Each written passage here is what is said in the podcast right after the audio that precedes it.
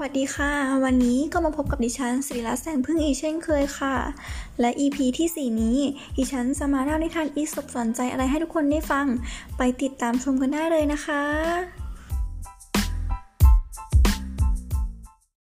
และใน EP นี้ดิฉันก็จะมาเล่าเรื่องนักเดินทางกับถุงเงินเรื่องมีอยู่ว่าชายสองคนเดินร่วมทางกันมาบนถนนทันใดนั้นคนที่หนึ่งก็เก็บถุงเงินได้ซึ่งมีเงินอยู่เต็มถุงข้าช่างโชคดีอะไรเช่นนี้ข้าพบถุงเงินหนึ่งใบดูจากน้ำหนักใบนี้น่าจะต้องมีเงินเต็มถุงแน่ๆเขาเอ่ยขึ้น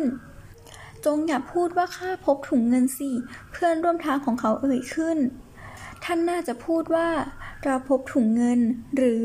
เราช่างโชคดีอะไรเช่นนี้จะดีกว่าเพื่อนร่วมทางควรแบ่งปันทั้งโชคและเคราะห์ที่ผ่านพบมาบนท้องถนนด้วยกันไม่มีทางข้าเป็นคนพบมันและข้าก็จะเก็บมันเอาไว้เขาโต้ตอบอย่างโกรธเกรี้ยวทันใดนั้นพวกเขาก็ได้ยินเสียงตะโกนหยุดนะเจ้าหัวขโมยและเมื่อมองลงไปรอบๆพวกเขาก็เห็นฝูงชนพร้อมกระบองในมือวิ่งตามบนถนนชายคนที่พบถุงเงินตกใจแทบเสียสติเราแย่แล้วถ้าพวกเขาพบว่าถุงเงินอยู่กับข้าแล้วก็เขาพูดขึ้นไม่ท่านไม่ได้พูดว่าเราก่อนหน้านี้ดังนั้นจงใ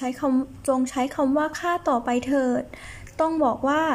ข้าแย่แล้วถึงจะถูกอีกฝ่ายตอบขึ้นนิทานเรื่องนี้สอนให้รู้ว่า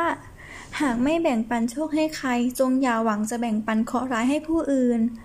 และ EP ต่อไป EP ที่5ดิฉันจะมาเล่านิทานอีสปสอนใจเรื่องอะไรให้ทุกคนได้ฟังติดตามชมกันด้วยนะคะสำหรับวันนี้สวัสดีค่ะ